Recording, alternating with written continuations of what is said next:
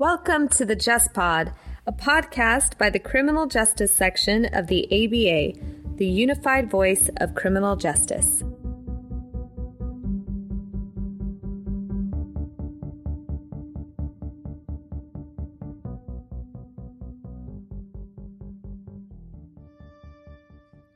Welcome to this episode of the Just Pod.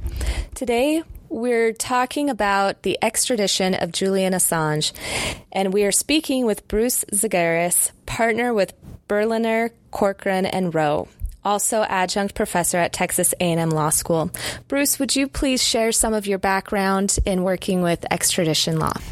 Sure. Uh, for the last 25, 30 years, I've been mainly a defense counsel in extradition cases, including many occasions expert witness in these cases. I've also done writing articles and a chapter in one of my books on extradition. And now today we're going to talk about Julian Assange and everything that's happening around the extradition. And you have an article coming out this weekend in the International Enforcement Law Reporter.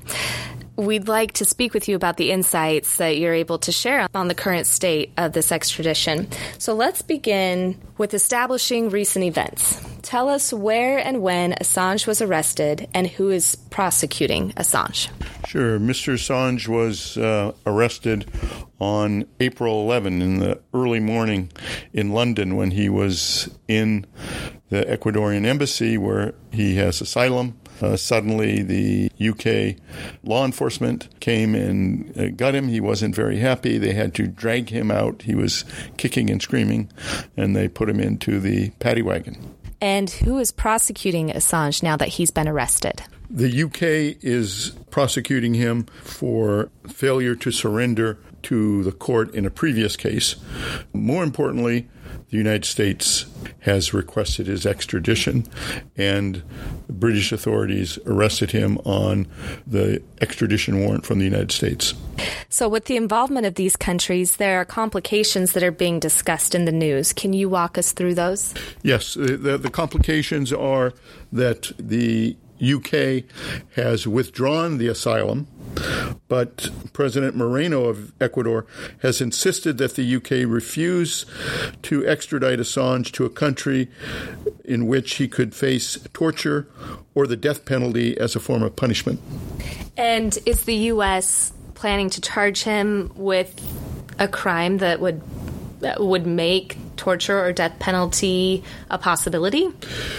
Yes, there's a possibility that the U.S. could charge him with espionage.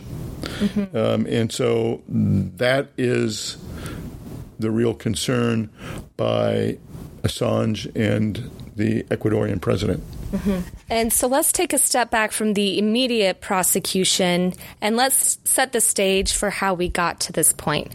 How did Assange get granted asylum by Ecuador in the first place because he was at an Ecuadorian embassy in London? Well, first of all, Ecuador and Latin America generally has a long tradition of granting asylum to persons whose extradition is requested, but they are considered political asylees. So, uh, Mr. Assange, when he was charged in 2010 by the Swedish for rape and molestation, he went back to London and he was always scared that regardless of whether the the Swedes or the Brits got a hold of him that ultimately the US would request and be granted extradition.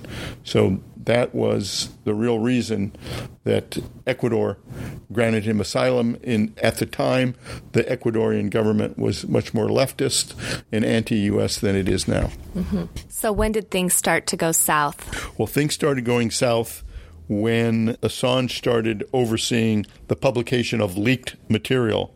And for instance, he helped Edward Snowden, who, uh, who defected from where he was in Hawaii to Hong Kong and then to Russia.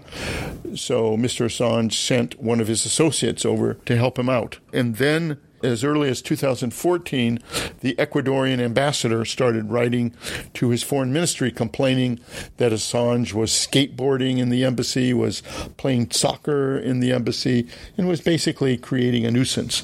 But the real problem for Assange was in October 7, 2016 when he started publishing the leaked emails from Hillary Clinton and the Democratic Party. And then in October 15, the Ecuadorian government restricted his access to the internet. His real problem happened in April of 2017 when there was a new president elected in Ecuador, mm-hmm. uh, Lenin Moreno, who took a much tougher stance vis a vis Assange asylum at the embassy. And essentially, they terminated his asylum. Not immediately. I mean, initially, President Moreno started putting more conditions mm-hmm. and started insisting that Assange adhere to those conditions. Assange didn't like it and even started bringing lawsuits against the Ecuadorian government. Oh. Well, that seems like a good way to maintain a relationship. That's bold. All right. So then, now going back to the prosecution, the state of prosecution, and the questions around extradition, the U.S. is planning to prosecute Assange. And for many, this raises concerns that the charges are politically motivated and that this threatens the First Amendment. Can you elaborate on where these concerns come from? Sure. Many people believe that Assange is like a traditional media. He gets material, publishes them, and so therefore trying to prosecute him for being a journalist would violate the First Amendment. Indeed, that's essentially why the Obama administration, in the end, decided against prosecuting him because they thought it would set a bad precedent. Mm-hmm. However, the way around that is that the current administration has only charged him with a computer crime, basically conspiring with Chelsea Manning to break the password that would lead to many classified national security documents. So it's only that one charge which has a five year imprisonment sentence that he's being charged with right now. Mm-hmm. So that is an interesting question, I'm sure, especially in this current age of bloggers and, and so many platforms online. I'm sure the the government will probably need to get to a point of where they're defining what is media and the First Amendment and who's protected under that. This does sort of raise that question. Do you think that there'll be further definitions that come as a result of this, or, or what do you think the implications are for the First Amendment? I think the administration is going to skirt that question because it is tricky and what their immediate goal is is to extradite Assange and to prosecute him for the crime of breaking into or conspiring to break into a U.S. computer, mm-hmm. and and that's you know the easiest way to extradite him. There are some that are saying that Assange is a whistleblower, and in the U.S. is whistleblowing an act that is protected by the government. Yes, on the one hand, whistleblowing is protected in the U.S. However, Mr. Assange, in his capacity in 2012 and 2016, was not employed by the U.S. government, and therefore he was not a whistleblower. He was at all times outside the U.S. government, and what he's charged with is hacking into or conspiring to try to break into a U.S. government computer that had important national security information. Mm-hmm. And is the claim that he is a journalist who was working with a whistleblower? Exactly. That's what he claims, and that's what some people are worried about, frankly. And the way that the U.S. government has tried to circumvent those issues is to narrow his charge with just computer crimes and not to go to the broader claim that he was guilty of espionage. Mm-hmm. And it, it's the espionage that carries the potential death penalty. And if they charged him with espionage, more than likely he could resist extradition. There's a famous case called Soering, where a German was wanted on extradition by the Commonwealth of Virginia for helping to murder the the parents of his girlfriend at UVA. And eventually, the European Human Rights Court said because he could get the death penalty and because everyone in Virginia who is on death row has a long and very difficult time on death row, that was tantamount to cruel and unusual punishment, and therefore he couldn't be extradited unless the United States and the Commonwealth of Virginia agreed not to extra not not to give him the death sentence if he was prosecuted and convicted. Mm. Well, that's interesting. Um, so, where is Assange now, and what is the current status of his extradition? So, he's detained in London. He's already been convicted of failing to show up for his UK court appearance, and now he's in the very beginning stages of the extradition proceedings on the U.S. extradition warrant. Mm-hmm. This question bears some repetition, but for clarity's sake, do you think there's anything that would prevent his extradition and prosecution here in the U.S.? And what would those things be? Right now, I think he has a very difficult case uh, because there's a simple charge and because U.S. and Britain are so close politically.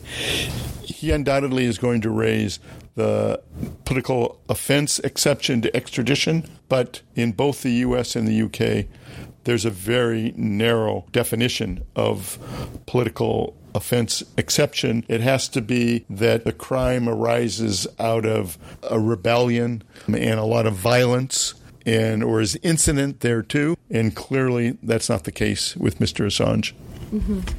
And is Sweden also trying to extradite him and could that complicate anything that the U.S. is trying to accomplish?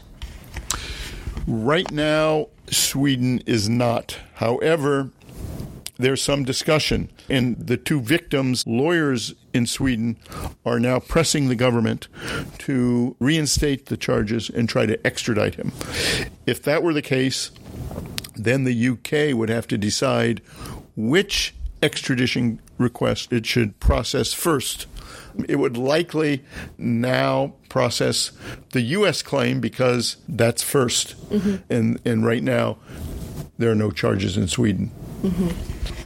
All right, and now that the the Mueller report is made public, that's on everybody's mind, and we know that that WikiLeaks published information from Hillary Clinton's campaign. Could bringing Assange back to the U.S. impact the investigations about the alleged interferences of the Russian government in the 2016 election? Yes, it could. The president, during the campaign, said five times a day he mentioned WikiLeaks and the uh, indictments of Guccifer and the GRU, the Russian intelligence, has already alleged their interference in part by interacting with WikiLeaks. There's also been investigation of Roger Stone as being the intermediary of the Trump campaign with WikiLeaks, and those investigations are ongoing. So once Mr. Assange is extradited to the U.S. if he is, and especially if he's prosecuted and convicted, the only way for him to reduce his sentence is to go for a 5K1, which would mean he would have to cooperate um, with the U.S. in order to reduce his sentence. So there would be a lot of pressure on him to talk about the the involvement of WikiLeaks with the Russian, the alleged Russian interference in the 2016 presidential election. Mm-hmm.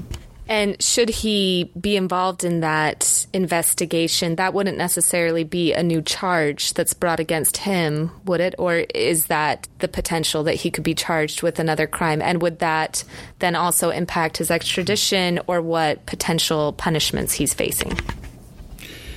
Yes, normally under extradition law, there's a doctrine of speciality. Mm-hmm. Uh, that that means that a requesting state, the United States, should not prosecute the person like Assange who's wanted on any crime other than that that's requested in the extradition warrant. To do so would potentially be a problem unless the UK were to consent.